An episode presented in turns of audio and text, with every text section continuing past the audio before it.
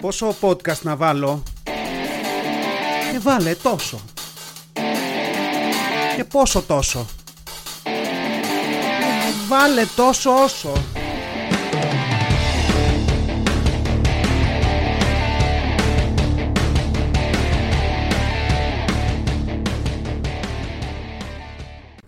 Γεια σας άνθρωποι, τι κάνετε; Τόσο όσο podcast, επεισόδιο 23 Σάββατο ημέρα ηχογράφησης από τα στούντιό μας στον Ταύρο. Τα στούντιο αυτά τελευταία τεχνολογίας, υπερσύγχρονα. Ε, εδώ, άλλο ένα επεισόδιο, ε, στην τρίτη δεκάδα. Πάμε προς τη μέση της, νούμερο 23. Και στο ίδιο μοτίβο, περιγραφή καταστάσεων της καθημερινότητας, μέσα από το θολό μου το μυαλό, με μία τάση γκρίνιας, μία τάση διακομόδησης, δεν είμαι επαγγελματίας κομικός, ό,τι μπορώ κάνω και αν προσβάλλεστε γενικά και αν σας θίγω, συγγνώμη αλλά έτσι είναι η φάση.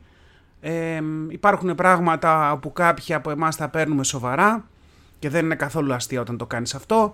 Υπάρχουν κάποια πράγματα που τα παίρνουμε στην πλάκα και τα παίρνουν κάποιοι άλλοι σοβαρά και όταν τους λες για αυτά σου λένε αυτό δεν είναι αστείο. Μαντέψτε, όλα είναι αστεία και το μότο, αν υπάρχει κάποιο μότο, πριν το γαμότο αυτού του podcast είναι ότι κάνουμε πλάκα με τα πάντα ε, και πάμε παρακάτω να δούμε τι μπορεί να γίνει χειρότερο ακόμα. Ε, για να περνάει η ώρα, να περνάει η μέρα, να ψυχαναλυόμαστε, να ψυχαναγκαζόμαστε και να ψυχαναγκάζουμε. Αυτά όλα τα ωραία είδατε πως του μπάρεις τις λέξεις έτσι και τις πας και ακούγεται γαμάτο και super sophisticated. Δεν έχω πει και τίποτα σημαντικό μέχρι τώρα. Έτσι ρολάρουμε. Λοιπόν και πάμε πάμε σε βίωμα, δηλαδή σε προσωπική ιστορία, ε, σούπερ μάρκετ. Σούπερ μάρκετ το οποίο για μένα είναι πονεμένη ιστορία πάντα, δηλαδή πηγαίνω σούπερ μάρκετ, παλιά στο Τέξας κάναμε εκεί τα κάτι ωραία σαββατιάτικα σούπερ μάρκετ που τρέχει όλος ο κόσμος και διαλύει τα πάντα στο πέρασμά του και έχει κάτι ουρές στο ταμείο τεράστιες και παλεύεις να περάσεις με παιδιά καρότσι δυο καρότσια γεμάτα. Έχω φτάσει και σε επίπεδο να πάρω δεύτερο καρότσι σε σούπερ μάρκετ. Μιλάμε για τέτοιο σαφάρι. αλλά τώρα πια κάνουμε, έχουμε, ε, πάμε στη διαδικασία σε μια λογική microdosing ας πούμε του σούπερ μάρκετ.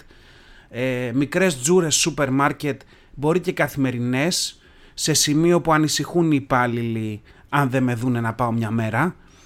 Όχι για κάποιον άλλο λόγο, γιατί ποτέ δεν έχεις το μυαλό και το κεφάλι να σημειώσει τα πάντα όσα χρειάζεσαι, τα πάντα όλα και πάντα κάτι λείπει και έτσι μαγικά καταλήγεις κάθε μέρα να είσαι στο σούπερ μάρκετ, λες και δούλευες εκεί και να παίρνεις κάθε φορά από μια σακούλα πράγματα, ας πούμε τσουκουτσούκου. Έχω λοιπόν στο σούπερ μάρκετ πολλά και θα έχουμε επεισόδια να τα πούμε. Αυτό που με τσίτωσε και το σημείωσα τις προάλλες στο κινητό για να το αναφέρω είναι αυτές οι κολόγριες του σούπερ μάρκετ.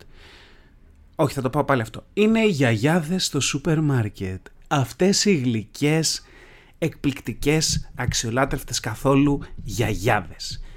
Είναι αυτή η γριά του σούπερ μάρκετ ρε παιδί μου, που δεν λέει να πειθαρχήσει, εντάξει, και δεν ξέρω αν είναι, ανήκει αυτό στη σφαίρα του είμαι 80 και κάνω ό,τι θέλω ή είμαι 75 και αντεγαμηθείτε, που μπορεί να είναι αυτό, και δεν με νοιάζει τίποτα πια και θα τα κάνω όλα κόλος και try and stop me if you can, κάπως έτσι, νουμπά, γιατί εγώ έρχομαι στο σκλαβενίτι 70 χρόνια ήδη και μπορώ να κάνω τη γουστάρω, μπορεί να είναι κάτι τέτοιο, αλλά τις προάλλες είχα πάει στο σούπερ μάρκετ, δεν είχα πάρει πολλά πράγματα, αλλά γενικά είχα πάρει πάνω από 10 τεμάχια, εντάξει, και είμαι άνθρωπος που ζει με τους κανόνες. Δηλαδή, Έχουμε πει, έχουμε αποδεχτεί σαν κοινωνία ότι μπήκε ένα express ταμείο στο σούπερ μάρκετ. Είναι ο μαγικός αριθμός, το maximum των προϊόντων που θες να πάρεις 10. Μόνο τότε θα πας εκεί. Αν έχεις 10 ή λιγότερα προϊόντα. Δεν καταφεύγω σε πατέντες του στυλ «Ναι, αλλά έχω 20 σακούλες πατατάκια, οπότε είναι ένα προϊόν». Όχι, είμαι τόσο hardcore, δηλαδή λέω είναι 10, είναι 11, θες να αφήσεις ένα για να μπεις στο group και να πας. Όχι, δεν θα πας. Θα πας στο κανονικό. Το σέβομαι αυτό. Δηλαδή αυτό τελείωσε. Οι γριές αυτές δεν το σέβονται.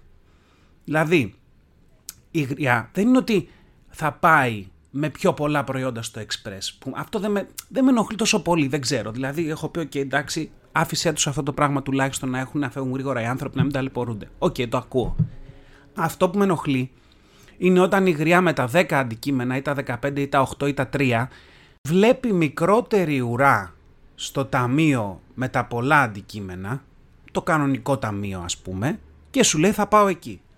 Και λέω κάτσε ρε φιλενάδα. Δηλαδή ήμουνα τις προάλλες στο σούπερ μάρκετ και περίμενα ξέρω εγώ τρίτος στη σειρά.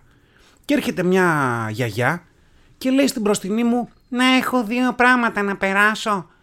Και ήμουν να σε φάση να της πω, Όχι, να μην περάσεις, να πας στο ταμείο που είναι για τα δύο πράγματα. Εδώ είναι για τα 15 και τα 20 και τα 30. Δηλαδή υπάρχει και εδώ μια ουρά. Με ποια λογική έρχεσαι εσύ με τα λίγα πράγματα να μολύνεις το ιερό του ταμείου αυτού ε, και να πεις θέλω να περάσω με δύο πράγματα. Δηλαδή δεν το μπορώ αυτό το πράγμα. Έχουμε φτιάξει το Ταμείο Express. Γιατί δεν πάτε όλοι εκεί να τελειώνουμε; Δηλαδή δεν φτάνει που πηγαίνετε εκεί και κοιτάτε σαν τις βρεγμένες γάτες ας πούμε με 20 πραγματάκια, 15, δεν είναι πολλά, τα χώρεσα στο καλάθι και πάνε και χωράνε στο, προσπαθούν να χωρέσουν στο καλάθι, κρεμάνε και από τα πλάγια ας πούμε για να δείξουν ότι δεν έχουν πολλά. Εντάξει, τώρα σας έχουμε να έρχεστε και στα άλλα ταμεία γιατί έχετε λίγα πράγματα και τα άλλα ταμεία πώς θα προχωρήσουν να εξυπηρετηθούν; Δηλαδή αν βρεθούν όλοι από το Express ξαφνικά στα άλλα, δεν, δεν γίνεται δουλειά έτσι. Και είναι τέτοια πράγματα που μου συμβαίνουν και πραγματικά πείτε, εντάξει, θα πεις είσαι κακός και μεγάλοι άνθρωποι και τέτοια. Και λέει, παιδιά, συγγνώμη, αυτό λειτουργεί και ανάποδα. Δηλαδή, θέλουμε μια τρίτη ηλικία που να τη σεβόμαστε. Γιατί πρέπει να τους αντιμετωπίζουμε σαν κακομοιραίους όλη την ώρα και στα πάντα. Και το λέω, δηλαδή, εγώ σηκώνομαι να κάτσουν στα μέσα μαζικής μεταφοράς πραγματικά και το θεωρώ υποχρέωση τρίτη ηλικία, ε, γυναίκες που οικειοφορούν κλπ. Εννοείται που εντάξει πλέον δεν ξέρω αν σηκώνεται και κανείς, αλλά τέλος πάντων εγώ σηκώνομαι. Αλλά κάπου δεν μπορεί να πάει σε όλο αυτό. Δηλαδή, ίσως προ ίσο. Έτσι. Έχει ένα express ταμείο, όντως για να μην κουράζεστε και να τελειώνει γρήγορα. Πηγαίνετε εκεί. Εγώ έχω πει σε μια τέτοια μια φορά που είχε έρθει στον ΑΒ στα Πετράλωνα να με ρωτήσει και της λέω: Ξέρετε, έχει ένα express ταμείο ακριβώς δίπλα που έχει δύο άτομα και περιμένουν. Δηλαδή, τι emergency μπορεί να έχεις εσύ μεγαλύτερο από μένα που έχω δυο μωρά να κλαίνουν στο σπίτι, ας πούμε, και μπορεί να περιμένουν γάλα ή πάνε σε οτιδήποτε. Τι emergency έχεις εσύ που θες να περάσεις πριν από μένα. Θες να πας να κάτσεις στο παράθυρο να κοιτάς και να κουτσομπολεύεις τη γειτονιά και σου ε, έχεις χάσει από το χρόνο, ας πούμε, του ημερήσιου κουτσομπολιού ή κάτι τέτοιο. Δεν ξέρω. Και, δεν, ναι, και ξέρω πώς ακούγεται. Ξέρω, το ακούω. Περνάει, περνάει. Ναι, αυτό το. Καλά, δεν τρέπεσαι λιγάκι. Δεν τρέπομαι. Όχι. Πραγματικά δεν τρέπομαι γιατί είναι, είναι παντού αυτό το πράγμα με τους μεγαλύτερους ηλικία. Δηλαδή παντού είναι μια αυτή να περάσω, να τελειώνω. Και εντάξει, κάποιοι, ρε παιδιά, κάποιοι έχουν όντως ανάγκη. Δηλαδή κάποιοι έχουν όντως πρόβλημα. Εντάξει, άμα δω έναν άνθρωπο ο οποίος έχει έρθει στο σκλαβενίτη, ας πούμε, με ένα πι και ίσως και με ένα ενδοφλέβιο, με έναν ορό να κρέμεται από πάνω. Ναι, προφανώς και να περάσει από πάνω μου, να με πατήσει, δεν το λέω.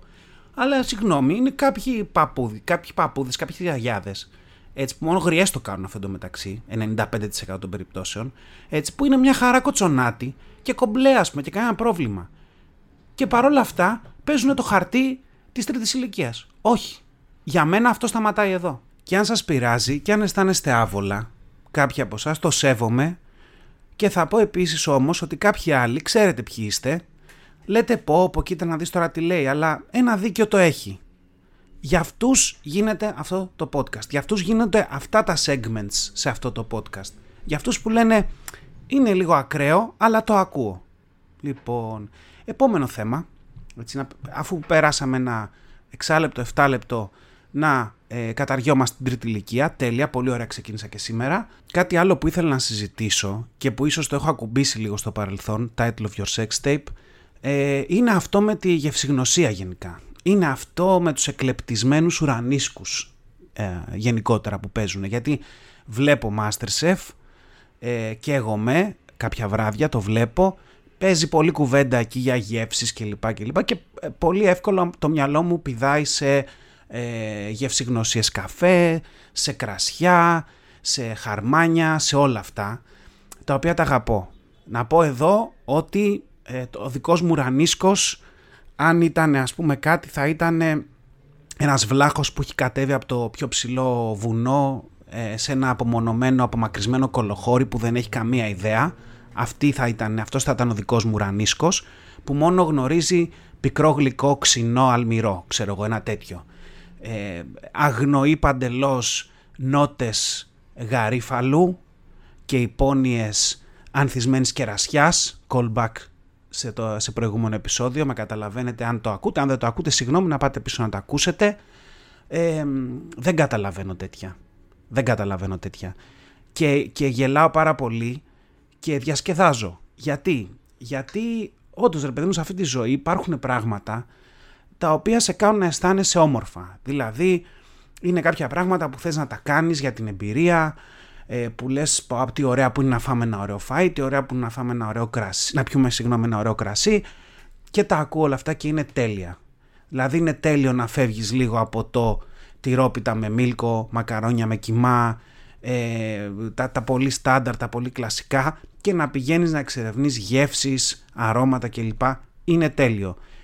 Εξίσου τέλειο είναι το πόσο αυτό το πράγμα by definition απε, απευθύνεται σε κάποιες άλλες πιο υψηλές ας πούμε ε, τάξεις κοινωνικές. Εντάξει, γιατί πώς να το κάνουμε; Δηλαδή η οικονομική σου δυνατότητα για να πας να δοκιμάσεις ένα ποτήρι κρασί το οποίο μπορεί να έχει 15 ευρώ ε, πρέπει να είναι κάπου. Δεν μπορεί να είναι εκεί που είναι των περισσότερων. Γιατί αν είναι εκεί που είναι των περισσότερων, λίγο δύσκολα πρέπει να έχεις τρελή πετριά για να πηγαίνεις κάθε λίγο και λιγάκι και να πίνεις ένα ποτήρι κρασί και να πληρώνεις 15-20 ευρώ, δεν ξέρω εγώ πόσο μπορεί να πληρώνουν. Εντάξει. Δηλαδή θέλω να πω ότι αν είσαι, ας πούμε, ο τύπος που όταν πετυχαίνεις δοκιμή λουκάνικου στο σκλαβενίτη δεν σταματάς πριν τα τέσσερα κομμάτια, μάλλον ο ουρανίσκο σου δεν προορίζεται για σατό λαφίτ του 1963 παλαιωμένος σε δρύγινα βαρέλια. Εντάξει. Και είμαι σίγουρος ότι εδώ κάποιος γνώστης ακροατής έρχεται και διορθώνει και λέει Μα είστε σίγουροι ότι έχει μείνει σε δρύγινα βαρέλια για 60 χρόνια; Δηλαδή η θεωρία μας λέει ότι το κρασί δεν πρέπει να παλαιώνεται σε ξύλο, γιατί μετά τα πρώτα 9 χρόνια και 4 μήνες αρχίζει να τραβά τα κακά στοιχεία του ξύλου. Ανταυτού πρέπει να μεταγγίζεται εγκαίρως σε μπουκάλια με, με δρύγινο φελό, προφανώς hello, τα οποία πρέπει να τοποθετούνται έτσι ώστε να κοιτάνε την Ανατολή. Δηλαδή, ναι, κάτι τέτοια λένε όλοι αυτοί. Και τέτοιες λέξεις χρησιμοποιούν ως εκ τούτου, διά ταύτα, ως επί το πλείστον και αντ' αυτού. Και τους ακούς και θες να τους πεις αντ' αυτού ρε, άντε πάγαινε από εδώ, ας πούμε. Και εδώ πάλι περνάω στην επίθεση και βέβαια όσο το κάνω αναγνωρίζω και το λέω και από πριν ότι οκ, για την κωμωδία του πράγματος, αν μπορείτε να την εντοπίσετε, είναι λίγο ακραίο αυτό. Δηλαδή, και έχει πολύ πλάκα. Εγώ πραγματικά θα πλήρωνα να πάω σε μια δοκιμή κρασιού, ε, σε κάνα wine tasting, κάνα wine pairing ε, και να σταθώ σε μια γωνιά και να ακούω όλα αυτά. Δηλαδή, εμένα με μαγεύουν αυτές οι περιγραφές. Θα μπορούσα, έχω σκεφτεί πολύ σοβαρά, να κάνω ένα ολόκληρο επεισόδιο podcast που να μιλάω μόνο έτσι και να λέω μόνο τέτοια πράγματα. Να μιλάω και να λέω στα φίλια τα οποία έχουν καλλιεργηθεί σε ένα υψόμετρο 822 μέτρων αυστηρά. Ε, θα, θα δοκιμάσετε ένα κρασί το οποίο έχει παλαιωθεί σε δρύινα βαρέλια. Θα δοκιμάσετε ένα κρασί το οποίο φέρνει θύμησες μεταπολίτευσης. Θα δοκιμάσετε ένα κρασί το οποίο έρχεται να ταιριάξει το λεμόνι με την, με την αποξηραμένη παπάγια. Και στο τέλος θα βρείτε κάποιες νότες και υπόνοιες χρυσάνθεμου που έρχονται να κλείσουν ένα κύκλο για αυτό το εινοποιείο το οποίο ε, ε δουλεύει, εργάζονται εκεί άνθρωποι από το 1927 όταν η πρώτη οικογένεια Μπαρμπούτσαλη ξεκίνησε το εινοποιείο. Μιλάμε για ένα κρασί το οποίο βγαίνει σε ένα περιορισμένο αριθμό φιαλών. Ε, έχουμε τη δυνατότητα να το δοκιμάσουμε σήμερα. Θα πάμε σε λίγο σε ένα μοναστηριακό κομμάτι, σε ένα μοναστηριακό κρασί το οποίο θα έρθει και θα ταιριάξει πολύ, πολύ καλά με αυτό που τώρα καταλαβαίνετε στο στόμα σας. Δείτε το, μυρίστε τις τανίνες, καταλάβετε απολύτιστη βάρβαρη που δεν έχετε μπορείτε να ξεχωρίσετε έψα λεμόνι με έψα λεμονάδα τι ωραία που δένει αυτό το κρασί με το σολομό σοτέ που δοκιμάζεται παράλληλα από το, από το βραβευμένο μας σεφ δηλαδή τέτοια πράγματα ακούς και ξαναλέω σούπερ τέλεια και γαμό τόσο όσο Δηλαδή πραγματικά αν κάπου πάει αυτό το τόσο όσο πηγαίνει και εκεί γιατί και αυτό δεν είναι, είναι παντού. Και είναι μια γενικότερη κατάσταση τέλεια που έχει έρθει που είναι αυτό το experience economy που λέμε εμείς στα οικονομικά που έχουμε μεταβεί σε μια οικονομία εμπειριών που όλα ορίζονται και παίρνουν αξία μέσα από την εμπειρία που προσφέρουν και είναι τέλειο. Και από εκεί μέσα ξεπηδάνε όλα αυτά τα wine tasting και τα wine pairing. Από εκεί μέσα ξεπηδάνε καφέδες που έχουν καλλιεργηθεί στα εψίπεδα του Περού βραχώδη ε, εδάφη τα οποία είναι ε, υψηλής περιεκτικότητας ασβεστόλιθου η οποία δίνει στον καφέ μια έντονη επίγευση που φέρνει πάλι θύμησες μεταπολίτευσης θα πω εδώ ε, γιατί προφανώς βράχος, βραχώδες, εξορίες, όλο αυτό παιδιά δεν θέλω, θέλω να τα συνδέετε. Είναι απλά πράγματα αυτά, δεν ξέρω, μπορεί να σας ακούγονται κάπως, αλλά είναι πάρα πολύ απλά στον πυρήνα τους. Δεν χρειάζεται δηλαδή, φέρτε το στις εμπειρίες σας όλο αυτό να το, να το καταλάβετε. Έχουν έρθει όλα αυτά. Και ο καφές δηλαδή με όλα αυτά σχεδιάκια, πρωταθλήματα με τους καφέδες εκεί, ποιος θα βγάλει το καλύτερο καφέ, τι διαφορά.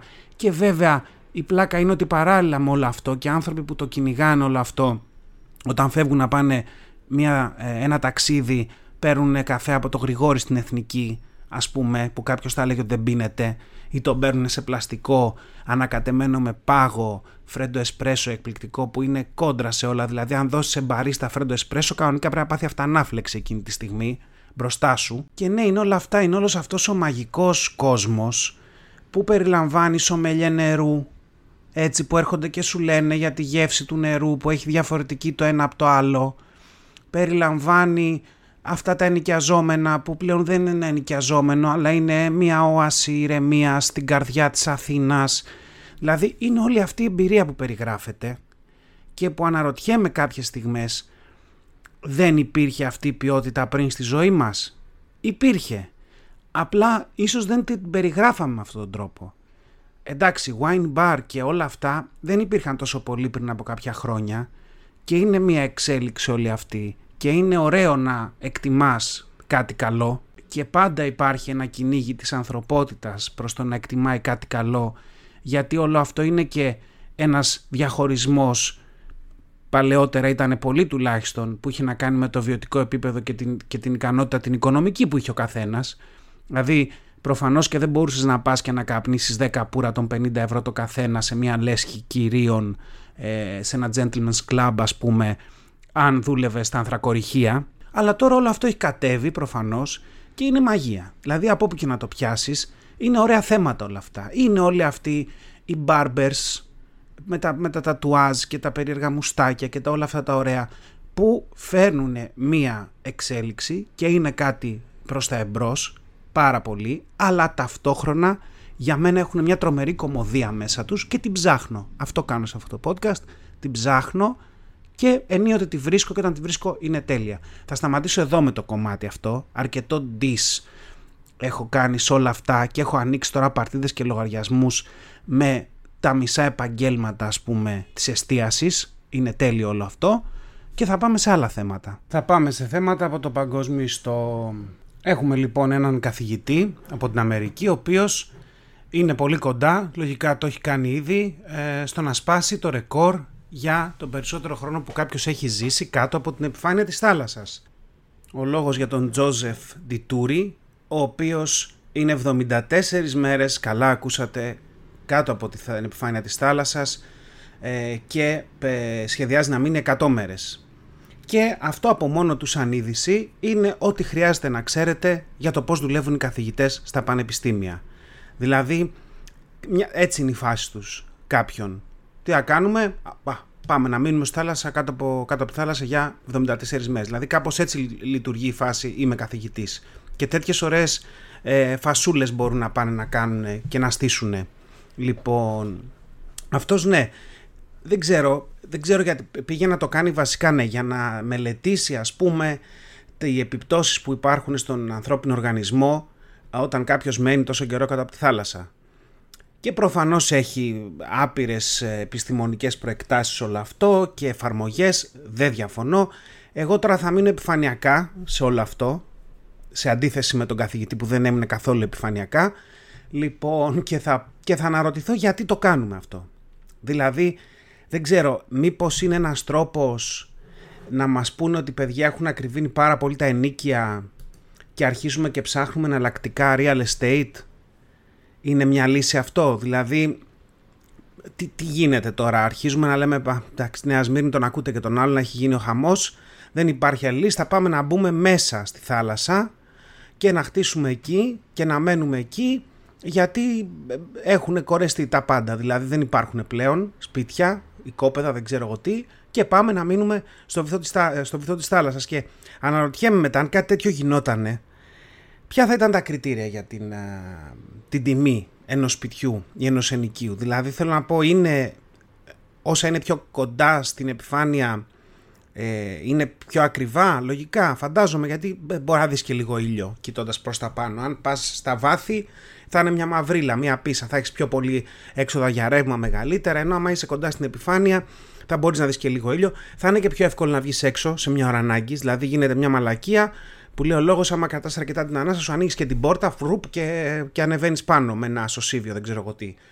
Αλλιώς, άντε τώρα να, μπεις, να είσαι βαθιά, να μπεις πρέπει στο υποβρύχιο, να, να, να το ξεπαρκάρεις που θα το έχεις αφήσει, γιατί και εκεί κάτω θα τα κάνουμε πουτάνα όλα με το παρκάρισμα. Δεν υπάρχει περίπτωση, άμα, άμα γίνει τέτοια φάση, πάλι που πάρκαρες αγάπη μου, ξέρεις, βρήκα σε δύο ύφαλους παραδίπλα. Ευτυχώς είχε μια θέση, φεύγει ένας, μπήκα εγώ δίπλα από ένα κοράλι μεγάλο, ας πούμε, εκεί που έχει.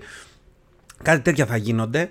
Οπότε ναι, φαντάζομαι ότι αν, αν κάποια στιγμή είχαμε σπίτια στο βυθό της θάλασσας, η φάση θα ήταν πάλι στα πιο ρηχά οι, οι, οι προύχοντες, οι έχοντες κλπ.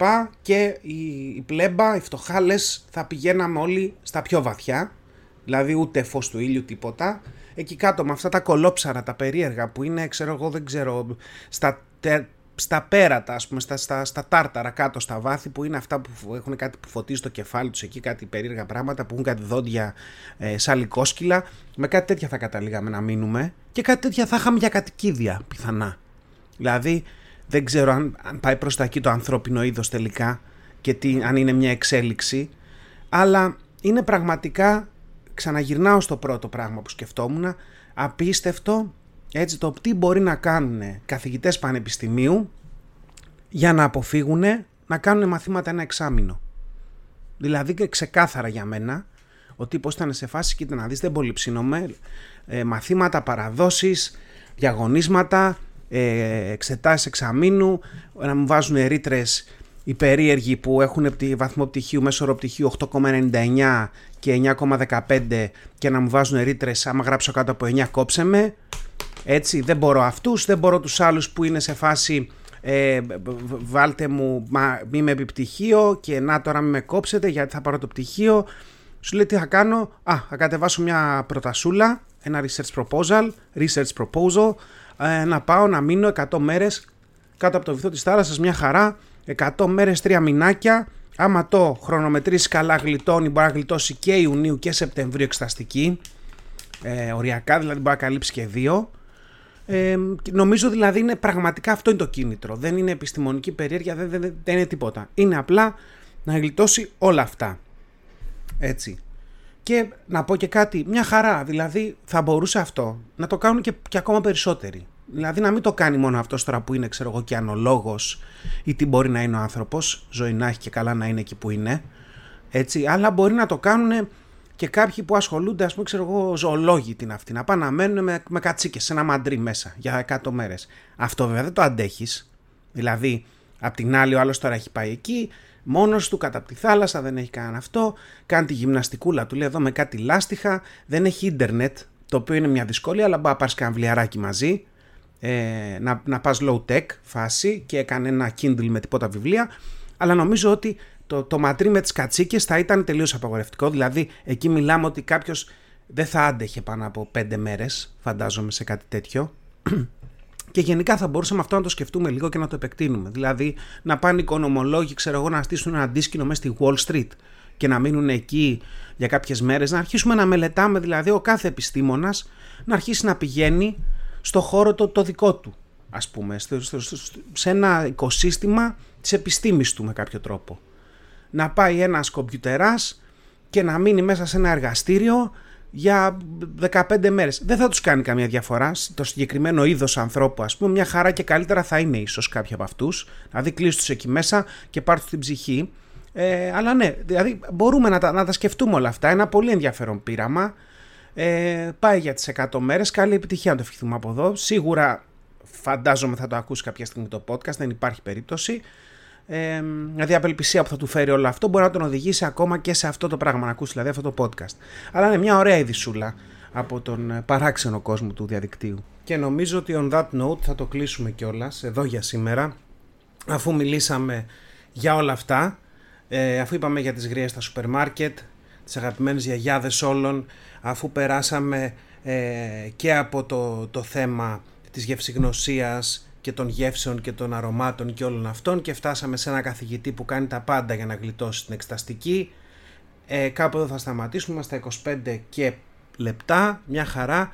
Τόσο όσο επεισόδιο 23 έφτασε στο τέλος του, πάμε για το 24. Να είστε καλά και να περνάτε όπως θέλετε. Φιλιά πολλά. Ήταν ένα podcast τόσο όσο μέχρι να τα ξαναπούμε, να γκρινιάζετε λιγότερο, να γελάτε περισσότερο και να περνάτε όμορφα. Κάπου εδώ είχα βάλει ένα πάρτε φροντίδα εκ του αγγλικού take care και οι φίλοι μου μου είπαν ότι ήταν πολύ cringe και το έβγαλα. Ή μήπως όχι. Φιλιά πολλά.